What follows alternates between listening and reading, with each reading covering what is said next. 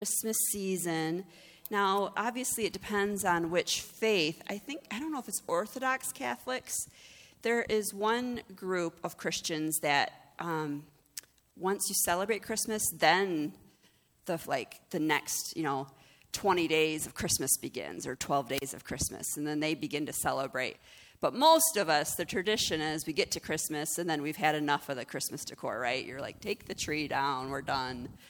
But I thought we would just kind of wrap up the Christmas season with the, the rest of the Christmas story that sometimes we don't always hear, take the time to look at. And that was eight days after Christmas, which it's been about eight days since Christmas, hasn't it? I think so. I think I looked at the calendar and I think it's been eight days. So we're going to read about how Jesus, what happened to him as a Jewish baby eight days after Christmas. Some of you men know, and you're probably going to be crossing your legs, not wanting to think about it, but we won't go into the gory details. But we will read the account. What's interesting, though, is that his parents made the decision to bring Jesus to the temple, and what they would do is they would circumcise the baby boys at eight days, and then that he would be dedicated to the Lord. This was something very um, important for Jewish families with their firstborn boy. They would dedicate him to the Lord, basically give him to the Lord, and then they would buy him back. So they would make an, uh, a sacrifice of either pigeons or a lamb, and they would say, like, okay, we want to dedicate this child, our firstborn, because with their crops, they would always give the first 10%, the tithe. So the firstborn boy, they would tithe that. They would give that to God and then, and then because it was their child they weren't allowed to leave them at the altar you know? They would have to then bring a bring a substitute. And so you know like my baby's worth two pigeons. Well here you go you know? Um, it's a cultural thing. I'm just telling you what was going on here before we read it. But his parents made a decision to raise this child before they've even seen his personality before they've even had a chance to see if he would grow up and um, and his attitude. You know, like I've had four children. I tell you what, some of them are easier to raise in the Lord, and some of them aren't. Right? Some of them you're like, I don't even want to see you. Go to your room. Right? Like, don't come out until you're 21 and you're ready to like do a good job with life. And that doesn't. It's not practical. I'm just saying sometimes you think that. But what's interesting is these parents made this decision before they even knew how hard or difficult it was going to be. And sometimes in life, we have to make decisions, right? We have to make difficult decisions. I think it's interesting that, you know, it's eight days later and we just had New Year's Eve, and um, lots of people do like New Year's resolutions. I don't know about you. I'm in my 40s, and I have come to the conclusion that doesn't matter what I resolve to do, I usually don't. Like it lasts. I don't know if I've ever made a New Year's resolution that's lasted through the month of January. So I don't. I didn't make really any this year. I mean, I thought, oh, I should eat less candy and drink less Coke Zero. You know, we'll see how long that lasts. It probably won't last through the end of the month, but it's not really a New Year's resolution. I'm not resolved to do this because I know I'm probably going to still grab a Diet Coke the next time I go out to McDonald's, right? Because I don't like their water. I'm like, that's why I always get to. I'm like, well, what else am I going to drink? I don't like their water. So the question then becomes when should we resolve to do something? What things are really important in our lives that we will actually follow through and do for more than a month? When we do make decisions, oh, there's always the unknown, right? What if I change my mind? Right? What if other people tell me this is a bad idea? Right? What if it's not a good decision? Right? What if it's really hard? Right? Like, what happens when I'm at McDonald's and I really want a Diet Coke? You know, like, that's going to be really hard, right? Obviously, that's hopefully not like a super hard decision, but the question remains what do we do when we have difficult decisions? Like I said, his parents made a decision when he was a baby on how they were going to raise them. And that's a decision we're going to read about. But the children of Israel had had lots of moments when they had to make hard decisions. Okay? So it all started for them as a community of believers, all together as one group, when they left Egypt. Most of you might remember that story, or maybe you've seen The Prince of Egypt, the cartoons we have on TV, where all of the Jewish people were slaves in Egypt because of a decision that had happened 100 years earlier to go there during a famine.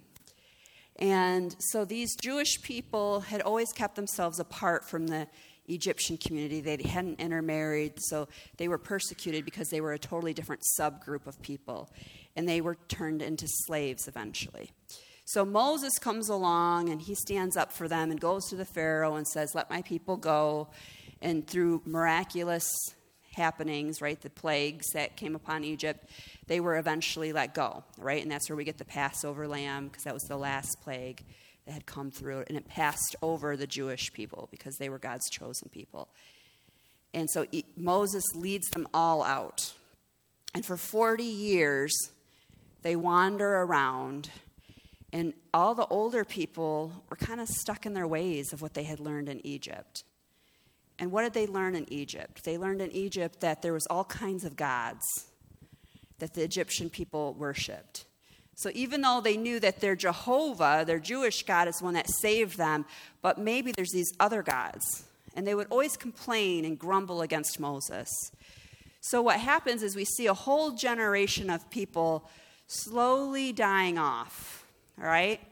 And what you have left are the younger generation. You have everybody who is about 20, 25, and under left who they have never set foot in Egypt. They don't know what Egypt was like because in the last 40 years they were born and they just know about this Jehovah that they've been worshiping and that saved them. Okay? So Moses dies, and now we have Joshua in charge. And Joshua finally gets the people to the edge of the promised land that they're about to enter. And he tells this younger generation, he says, Look, you guys all have a decision to make. All right, let's read about it. It's here in Joshua chapter 24, starts in verse 14. Joshua says to this younger generation, he says, Now fear the Lord and serve him with all faithfulness.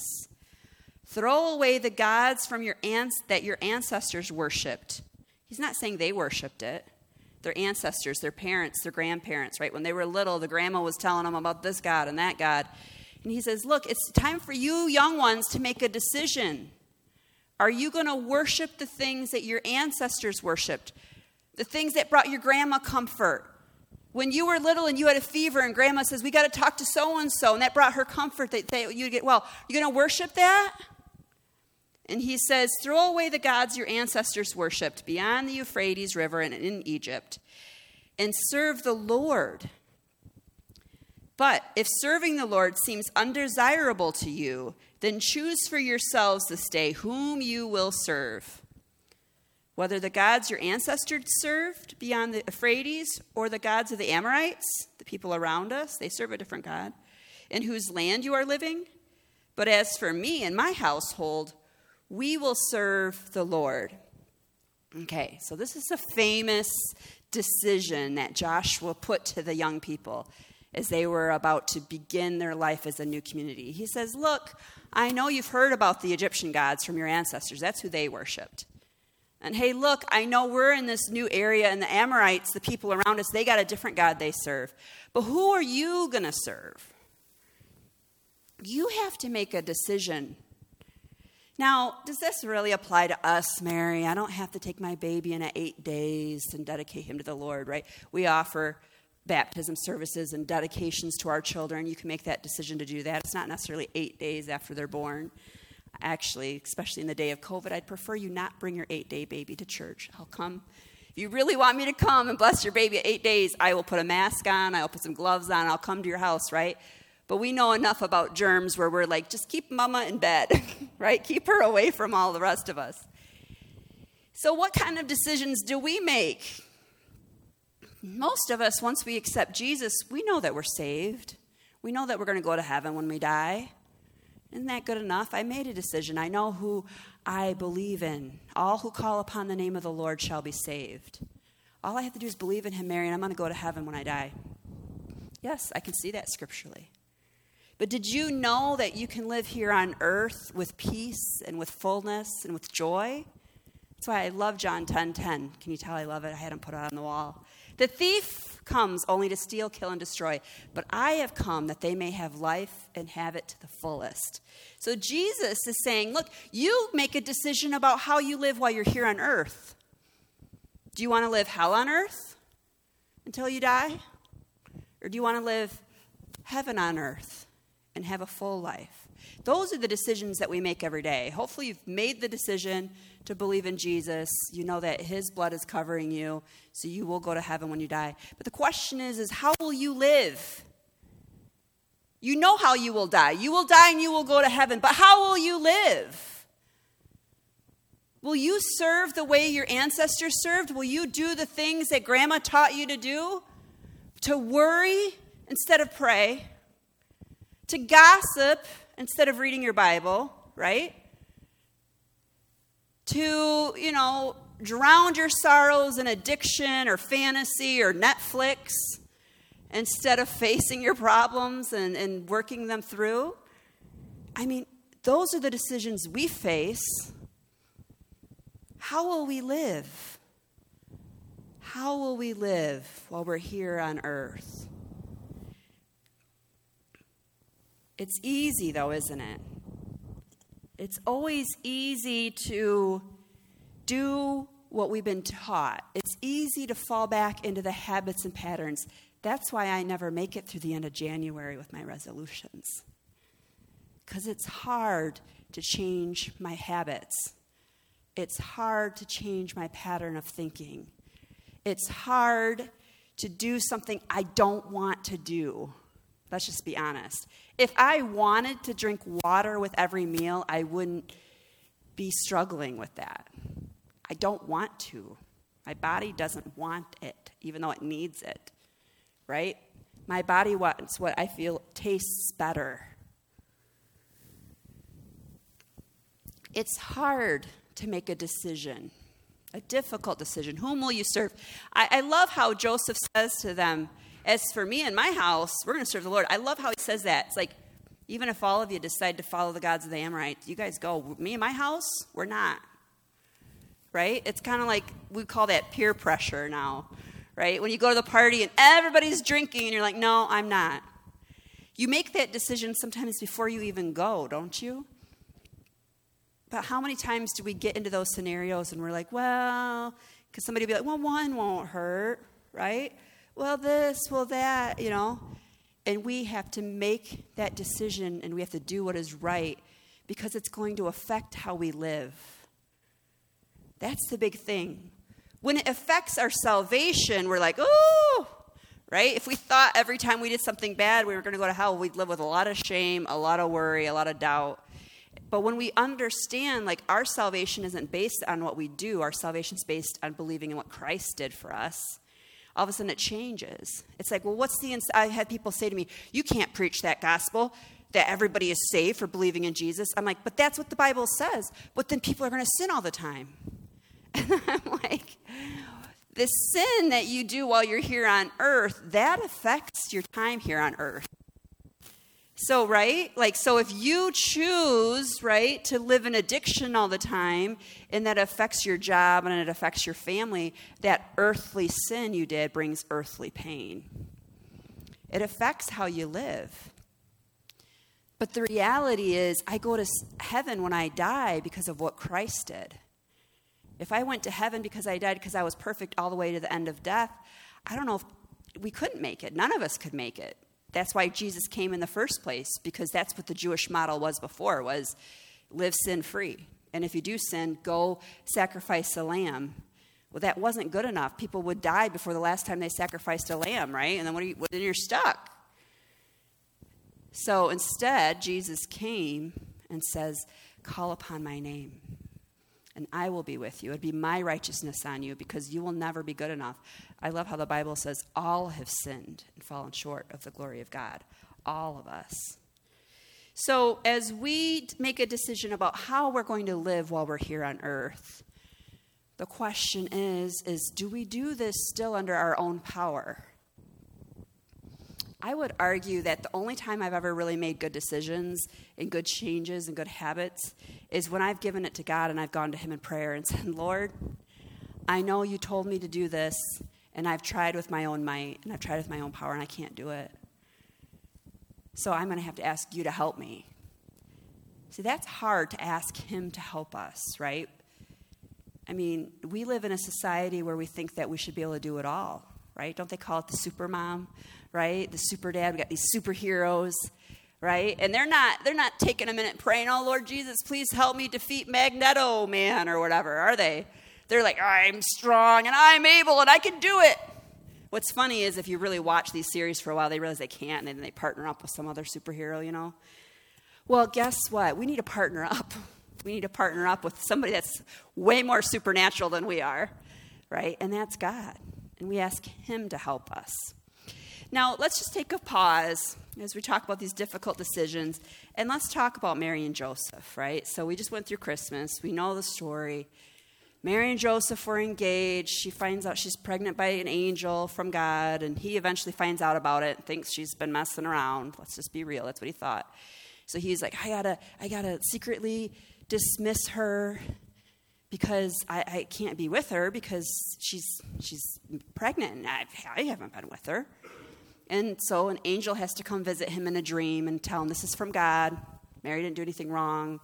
Feel, please marry her, protect her, raise this child. So Joseph, who fears the Lord, of course, that's why God picked this couple, believes this angel and understands now what's going on. He takes Mary. So, because of the census, they, they go to Bethlehem. But on the eighth day, they were told to take your child to the temple to be circumcised. Now, I'm super excited that they were in Bethlehem and they could get there because, you know, not everybody was in within walking distance of Jerusalem, could even get there in eight days, right? So, because they are in Bethlehem, I looked it up. It's about a two, two hour walk now, she just had a baby, and I know they had ridden a donkey to get into Bethlehem, so hopefully she's back up on the donkey. I don't know how it would be to ride a donkey eight days after having a baby, because I've ridden a mule before, and it's not necessarily fun, but the saddles they have now might have been different than back then. But they went from Bethlehem to Jerusalem to have baby Jesus circumcised. So we see this here in Luke chapter 2, verse 21 it says, On the eighth day, when it was time to circumcise the child, he was named Jesus, the name the angel had given him before he was conceived. When the time came for the purification rites required by the law of Moses, Joseph and Mary took him to Jerusalem to present him to the Lord, as it is written in the law of the Lord. Every firstborn male is to be consecrated to the Lord and to offer a sacrifice in keeping with what is said in the law of the Lord a pair of doves or two young pigeons.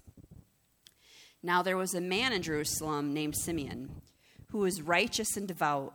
He was waiting for the consolation of Israel, and the Holy Spirit was on him. It had been revealed to him by the Holy Spirit that he would not die before he had seen the Lord's Messiah. Moved by the Spirit, he went into the temple courts. When the parents brought in the child, Jesus, to do for him what the custom of the law required, Simeon took him in his arms and praising God, saying, Sovereign Lord, as you have promised, you may now dismiss your servant up in peace. What is he saying? I may now die because I have just seen the Messiah. For my eyes have seen your salvation which you have prepared in the sight of all nations, a light for revelation to the Gentiles and the glory of your people Israel. The children's, the child's father and mother marveled at what was said about him. Okay, let's stop for a minute. So Joseph and Mary are now at the temple. They're going in there to do what they need to do, and this stranger walks up and takes the baby out of their arms. That odd. Anybody think like, "Whoa, dude, what are you doing?" I mean, I don't know about you. They must have been way more polite back then because, like, I, when I had a newborn baby, like, but the fourth one, I'm like, here you go. Like, who? I don't know you, but please hold this child, you know. But the first one, your firstborn, the firstborn one that, like, the angel told you is God, you don't want to just be like, here you go. He's a football. I mean, pass him to you, you pass him on when you're done. I know, eventually he'll cry and poop so bad somebody will bring him back to me. I'm not worried about it. Your firstborn, I remember my best friend from high school. I had invited her to be with me when I had my child, and so I got a call from her husband. She had just had a baby. I rush up to the hospital. I sat there for an hour visiting with them. Not one time did they offer me that child to hold. I sat there and watched as they held the child the whole time, and then I left. And I thought, it's their firstborn. I'm not going to even say anything like, hey, you know, it would have been nice. I mean, babies are so cute. They're only little for so long. I did give her a hard time, you know, a couple years later when she had the second one, and she's like, come over here and hold this kid. I'm like, oh, now you want me to hold your child, right? Now you finally want me to. But here we have Mary and Joseph in the temple stranger walks up and takes the child out of their arms, and then he begins to prophesy. And they marvel at that, they wonder at that. Why do you think they needed to hear that? I don't know about you, but I believe that our human spirits need to be reminded sometimes about the decisions we make. Right? Have you ever read a study and it talks about like the dangers of cigarette smoking and then you're like you say to your teenager see see this is why i keep telling you not to smoke. What are you doing? You're reminding them. You're making a decision not to put poison in your body and every time i see evidence to that effect i'm going to keep reminding you right? Now i'm sure the wives have done this with their husbands right? Maybe you make a decision and the husband eh, and then you find an article and you send it to him see see see this is the right decision Mary and Joseph had been told when she first found out she was pregnant that this child was from God, but that was months earlier. That was months before, before this long journey, right? Before before the struggles and finding out there's no room in the inn and having to sleep in a manger and shelter with horses and cow poop. Has anybody ever smelt cow poop? It's not good. And after this hard struggle, and they finally find themselves in Jerusalem, and they're like, okay, God, I'm doing what you want me to do. Even though this is hard, I'm still making this decision. And here confirmation comes. Here comes Simeon saying, This is the Messiah. I may now die in peace. I have been waiting my whole life to hold your child. See, our human spirit needs to be reminded sometimes that yes, the right decision is the right decision. I often talk about people like if an angel came down from heaven and said to me, Mary, stop drinking Diet Coke and work out every day, or you will die of a heart attack when you're 50. Guess who would stop drinking Diet Coke every day and would work out? I would, because I plan on living to be 100, and 50 is not halfway to my goal. Uh uh-uh, uh, I don't do anything halfway. Uh uh-uh. uh No, I'm going to make it to 100. But because an angel hasn't come and told me that, it's kind of like, oh, one Diet Coke won't hurt me, right? And I'm not saying Diet Coke will hurt you. I'm using this as my personal example of something that I'm, my resolution, right? Maybe for you it's Bud Light. Yeah, maybe one Bud Light would hurt you, right? I don't know, right? Everybody's different in what they need and what they don't want to take anymore. But I know that confirmation and encouragement helps you in making that right decision. Let's hear, continue to hear what this was. It says, The father and the mother of the child marveled at what was said about him. And then Simeon blessed them not just the child. I love that. Let me bless you now. And then he said to Mary, his mother, This child is destined to cause the falling and rising of many in Israel, and to be a sign that will be spoken against, so that the thoughts of many hearts will be revealed, and a sword will pierce your own soul too. Ugh. Yuck. I don't know about you, but if I had a baby and somebody walked up to me and said, Oh, yeah, this child, yeah, it's going to be great. It's going to be awesome. But you're going to feel like you died at the end of it all. There's going to be a sword that's going to pierce your heart. I'd be like, Oh, I don't know if I want that. I don't know, right? I don't know if I want that. Like, I want all the good part. I don't want the hard part, right? Like when the angel got done telling me, Mary, stop drinking Diet Coke and work out every day. Oh, and your muscles are going to probably hurt. and it's going to take a lot of time, and you won't get as much time on Netflix if you do this. I might be like, oh, man, really? Like, don't tell me the crappy part. But he's asking, will you make the decision even though it's going to cost you something? Right? Doing the right thing when you want to do the bad thing sometimes sucks. Let's just be real. It sometimes does. Right? Water doesn't taste as good as the Diet Coke, right? Or whatever, whatever your thing is. We can excuse it away. We can make up all this rationale of why.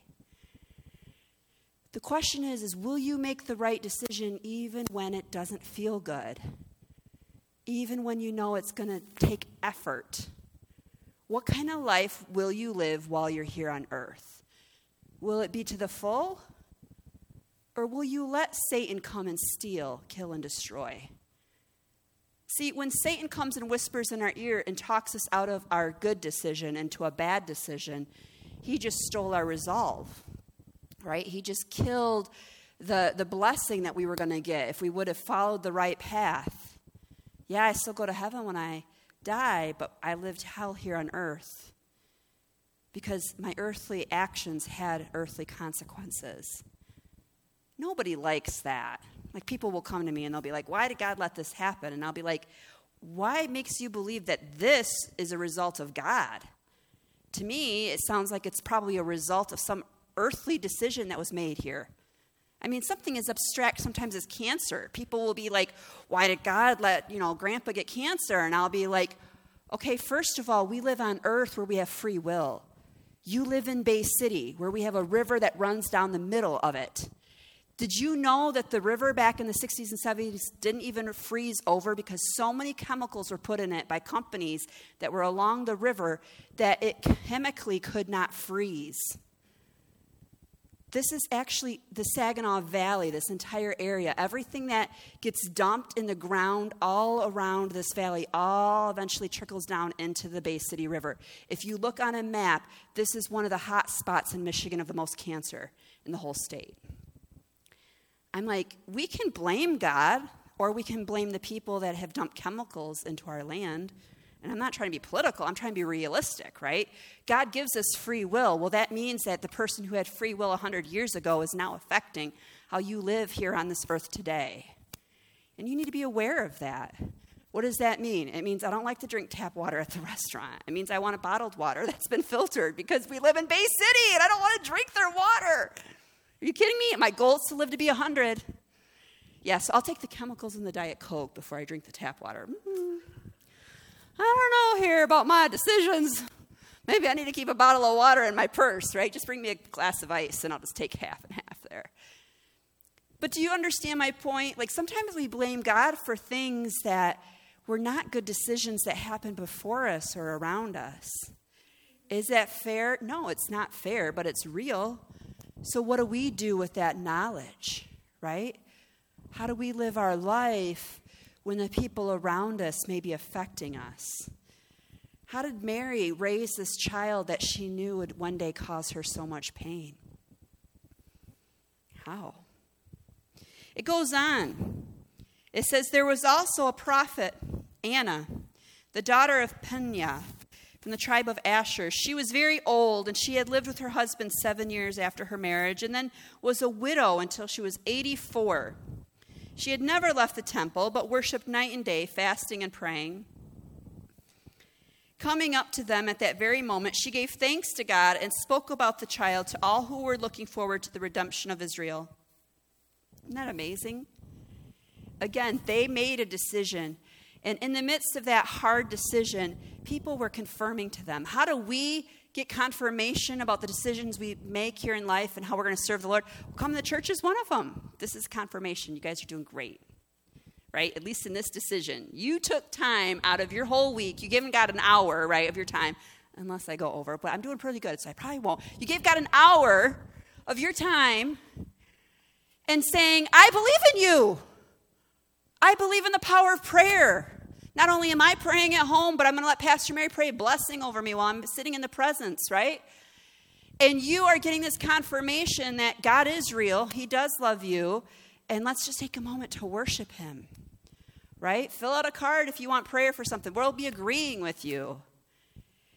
they got these people to come to them. What's kind of cool is if you read through the whole story, I mean, first the night that he was being born, and they're in the barn, which is not cool. I'm just saying, as a woman who doesn't like animal feces, ugh. Um, but they had the shepherds come that night, right? Oh my gosh, these angels came. They're like, that's confirmation besides the, the angels that they already had telling them, right? And then Mary had Elizabeth confirm it. And then now the shepherds have confirmed it. And now, eight, you know, eight days later, so when they go to dedicate him, they've got these prophets confirming it.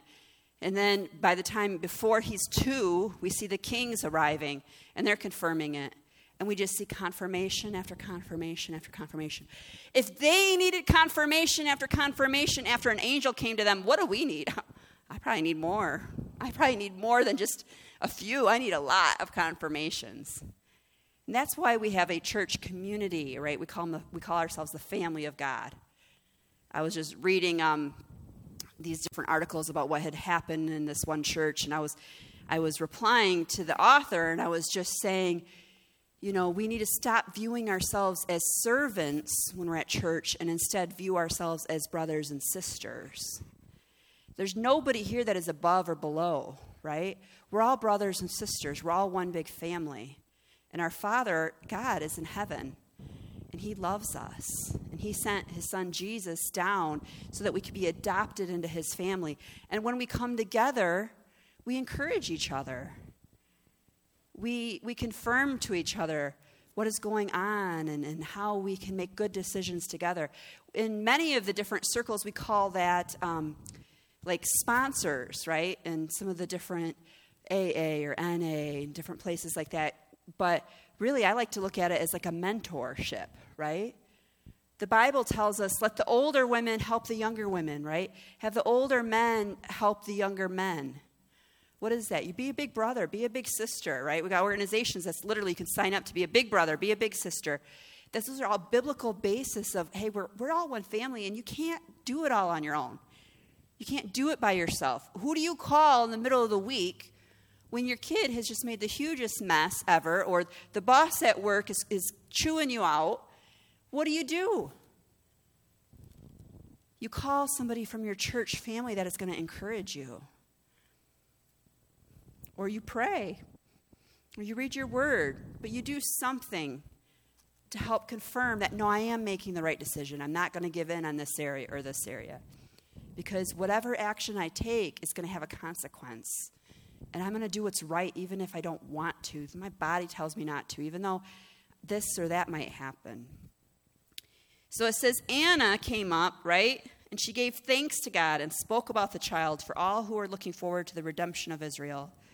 When Joseph and Mary had done everything required by the law of the Lord, they returned to Galilee, to their own town of Nazareth. And the child grew and became strong. He was filled with wisdom, and the grace of God was on him. I love that it takes a moment right in that moment to tell us that. When you make a decision, it grows. Whatever that product is, it grows, right? And if you continue to be, cons- excuse me, consistent with it, it will become stronger. All of a sudden, this new habit, this new decision becomes stronger than my old habit, right? I've known people who have quit smoking, and they'll tell me, oh, the first week was horrible, right? The first month was bad, the first year was bad. By the second year, I wasn't thinking about it as much. And finally, by the third, fourth, fifth year, I can be in a room where somebody else is smoking. I don't have that urge anymore. What happened? The resolve became stronger the longer it went. When you have a baby, that baby can't take the trash out. If anything, all that baby's doing is making you more, more diapers, more dirty diapers. And by the time that baby's five, you know, maybe they can go around and dump all the little, the little uh, you know, your, your bathroom trashes are smaller. But by the time that kid is 10, it's like you get that trash out of the kitchen, boy. Go put it out there. Hurry up. The truck is coming, right? See, the bigger a decision goes, the bigger this thing happens, the stronger it gets and the more able it is. So all of a sudden, when these big life things are happening, it's like, what do you want to drink? Oh, just give me a glass of water. And everybody at the table knows don't order anything but water. She won't drink anything other than water. right? But we have to start somewhere. You have to start somewhere with a decision. I love this here in Revelations. It doesn't quite, excuse me, apply um, with what, what was going on there. These were different um, visions that John was having about the days to come. But I love this picture in your head here. It's, it's Revelations chapter 3, verse 20, where Jesus is talking to the church in Laconia, and the angel of the Lord says, says that Jesus will be standing there, right? Here I am. I stand at the door and knock. If anyone hears my voice and opens it, I will come in and eat with that person, and they with me. I love that vision of what he was telling them was going to be happening for this church because as believers, he is doing this for all of us. We often think that I have to chase down God. No, he's already he's already standing at your door knocking. He's already there. You don't have to go chase him down. You can come find a place where you can be encouraged. But you don't have to go anywhere other than right here to find him. You can be in your bathroom sitting on the toilet and be talking to God. Just being real. You can be at work, right? You can be in a meeting that is the hardest day of your life, and you can just take a minute, close your eyes, and say, Lord, better help me. He's saying, Look, I stand at the door of your heart, and I'm knocking. Will you let me in? But I love how it says, I will eat with you. I will eat with you. We often think that our bodies are what needs food, but it's our spirit and our soul that feeds on God as well, right? When Jesus went off into his ministry, he fasted for 40 days, and Satan came and tempted him. And the first temptation was the physical food, right? Where Satan says, you, you, You're God, you can do anything. Turn those rocks into bread and eat. I know you're hungry. And Jesus replied back to Satan and says, Man shall not live on bread alone but out of every word out of the mouth of God. What is he saying? He's saying, I need more than just physical food for my body. I eat God's word. And so Jesus saying, I'm standing at your door and knocking, and I will come and eat with you. What is he saying? I will give my word to you. Let's consume it together. A lot of times people will say to me, they're like, Mary, I read the Bible and it doesn't make any sense. Okay, well, next time read it with God. Invite the Holy Spirit in. Say, okay, Lord, I'm going to read this with a new set of eyes. Pastor Mary says I should start in the book of Mark. So today I'm going to read one chapter out of the book of Mark. Help me. Help me understand this. I believe that if I accept you, Jesus, that you're living in my heart. So give me wisdom here. Just like Jesus grew in wisdom, give me some wisdom. It's funny because people will be like, I was reading this and I had this thought. What do you think about this? And I'll be thinking, like, do you really think that was your thought? Like, you just, all of a sudden, you became this theologian and you just had this extraordinary thought? Or do you think maybe God was with you and a little angel or the Holy Spirit or Jesus that lives in your heart was like, blah, blah, blah, blah? But we think these thoughts are ours, right? And then when we have bad thoughts, we feel shame. Why did I think that? You think these thoughts are yours? Maybe that was Satan trying to tempt you. When your thought comes, you can make a decision of to either accept it and embrace it or to let it go. Some of you need to start letting go some thoughts that you have because they're not good for you. And some of you need to start embracing the good thoughts. I love how one person put it. They're like, you know, Satan tempts us to sin, but God tempts us to do good. And some of us dismiss the, the temptation to do good just as much as we dismiss the temptation to do bad that was like eye opening for me. How many times am I tempted to do good? And I don't always grab that opportunity. I try to do better now that I've right, had that revelation. But how many times this week will you have a decision before you? Who will you serve? Will you serve worry? Will you serve doubt? Will you serve, you know, yourself? Or will you serve God? And you will make decisions this week that you don't really want to do, but because you know it's right and what God wants you to do. My prayer for you is that you live heaven on earth. That's what we're supposed to be praying every day. When the disciples went to Jesus and they said, Teach us how to pray, he says, Pray this Our Father who art in heaven, hallowed be thy name. Thy kingdom come, thy will be done on earth as it is in heaven. Give us this day our daily bread, and forgive us our trespasses as we forgive those who trespass against us. And lead us not into temptation, but deliver us from evil. For thine is the power and the glory and the power of heaven. Amen. Right? I love the part, though, where it says, Your will be done on earth as it is in heaven. What am I supposed to pray? Lord, can I please have heaven on earth? Please, Lord, give me heaven on earth. Okay, Mary, make some better decisions. Oh, I don't want to do that. I just want you to like change everybody else's free will and my free will so I'm living heaven on earth. Okay, Mary, well, you want to get out of debt? Why don't you not spend money on this and save up some money here? No, I just want heaven on earth. Okay, Mary, well, okay. Right? It's kind of like our kids, right? Mommy, Daddy, I want this. Okay, we got to do that to get that. Well, I don't do that. I just want this. Well, good luck on that. Thankfully, He still loves us, right? No matter what our decisions are. But I'm asking you this week, and as we go into this new year, what decisions do you need to change? Think about it. I always write them down. You can ask my husband. I literally spent yesterday all day in bed writing down some decisions and putting them and posting them in places that I'll see it to remind myself. One of the sticky notes I had filled out, and then I decided to do something different, so I kind of discarded it. Ended up on the side of my little, um, know, it's like a jar that I have some pens in right next to my thing. I literally woke up this morning, I looked over, and it said, No Coke Zero. And I was like, Really? I was not going to post it right there because that's usually the first thing I do when I get up in the morning. So my daughter runs in and she, I'm like, oh, honey, can you go grab me? She's like, I know, a Coke Zero. I said, no, can you get me a glass of water? And she gave me the weirdest look and she went and got me a glass of water. But I just thought it was funny that that little sticky note, when I was moving everything out of bed last night to go to bed, ended up right there. Can I pray for all of you? Father God, we thank you for this new year. We thank you that as we go into this new year that we will live healthy, happy lives.